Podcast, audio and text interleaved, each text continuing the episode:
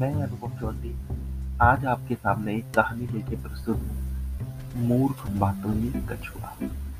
कहानी कुछ इस प्रकार से है, किसी तालाब में एक कछुआ रहता था।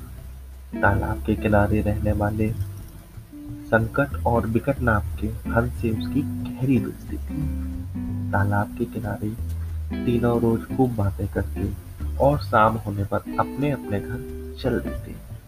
एक वर्ष उसी प्रदेश में जरा भी बारिश नहीं हुई। धीरे धीरे वह तालाब भी सूखने लगी। अब कछुओं की चिंता हंसों को होने लगी। जब उन्होंने अपनी चिंता कछुए से कही तो कछुए ने उन्हें चिंता न करने को कहा। उसने हंस को एक उपाय बताया। उसने उनसे कहा कि सबसे पहले किसी पानी में लबालब तालाब की खोज करें। फिर एक लकड़ी के टुकड़े से लटका कर उसे उस तालाब में ले चले। उसकी बातें सुनकर हंसों ने कहा कि यह तो ठीक है, पर उड़ान के दौरान अगर उसे अपना मुँह बंद रखना होगा।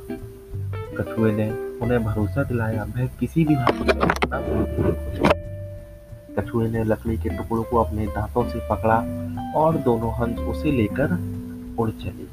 रास्ते में नगर के लोगों ने जब देखा कि कछुआ आकाश में उड़ा जा रहा है तो वे आश्चर्य से चिल्लाने लगे। लोगों को अपनी तरफ़ चिल्लाते देखकर कछुए से रहा नहीं गया। वह भी अपना वादा भूल गया। उसने जैसे ही कुछ कहने के लिए अपना मुँह खोला और आकाश से नीचे गिर पड़ा ऊंचाई बहुत ज़्यादा होने के कारण वह चोट झेल नहीं पाया और अपना दम इस कहानी से हमें शिक्षा मिलती है। बुद्धिमान भी अगर अपनी चंचलता पर काबू नहीं रख सकता तो परिणाम बहुत ही बुरा होता है। धन्यवाद।